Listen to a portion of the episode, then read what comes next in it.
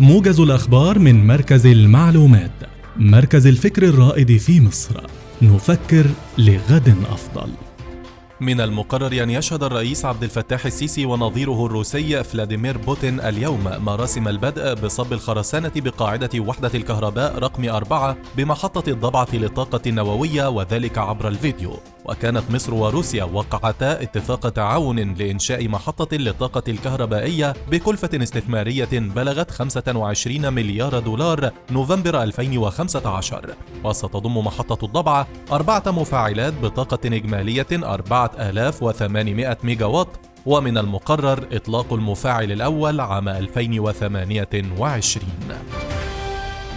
اجتمع الرئيس عبد الفتاح السيسي أمس مع ديمتريس كوبيلوزوس رئيس مجلس إدارة مجموعة كوبيلوزوس اليونانية للبنية التحتية. وخلال الاجتماع اطلع الرئيس السيسي على خطط المجموعة لإنتاج الطاقة المتجددة في مصر وجهود تعزيز العمل المشترك بين مصر والمجموعة لتنفيذ مشروع إنتاج 9.5 من عشرة جيجا وات من طاقة الرياح والطاقة الكهروضوئية. ووجه الرئيس السيسي باستمرار وتسريع جهود التعاون بين الجانبين للانتهاء من المشروعات المطروحة في أقرب وقت ممكن وتيسير كافة الإجراءات التي تواجه المشروعات.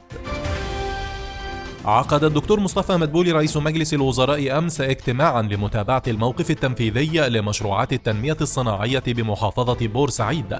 وفي مستهل الاجتماع أشار مدبولي إلى اهتمام الدولة باتخاذ القرارات التي تسهم في تعزيز ودعم الصناعة المحلية وتوطين مختلف الصناعات. كما أشار أحمد سمير وزير التجارة والصناعة إلى أن مدينة بورسعيد تخطو خطوات ثابتة نحو التنمية الصناعية حيث شهدت المحافظة إقامة كيانات صناعية كبرى تسهم في دعم السوق المحلية وزيادة الصادرات.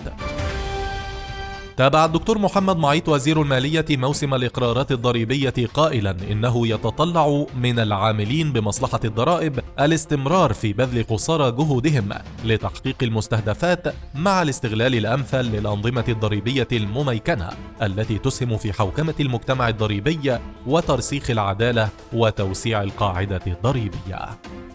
مركز المعلومات ودعم اتخاذ القرار. نفكر لغد أفضل.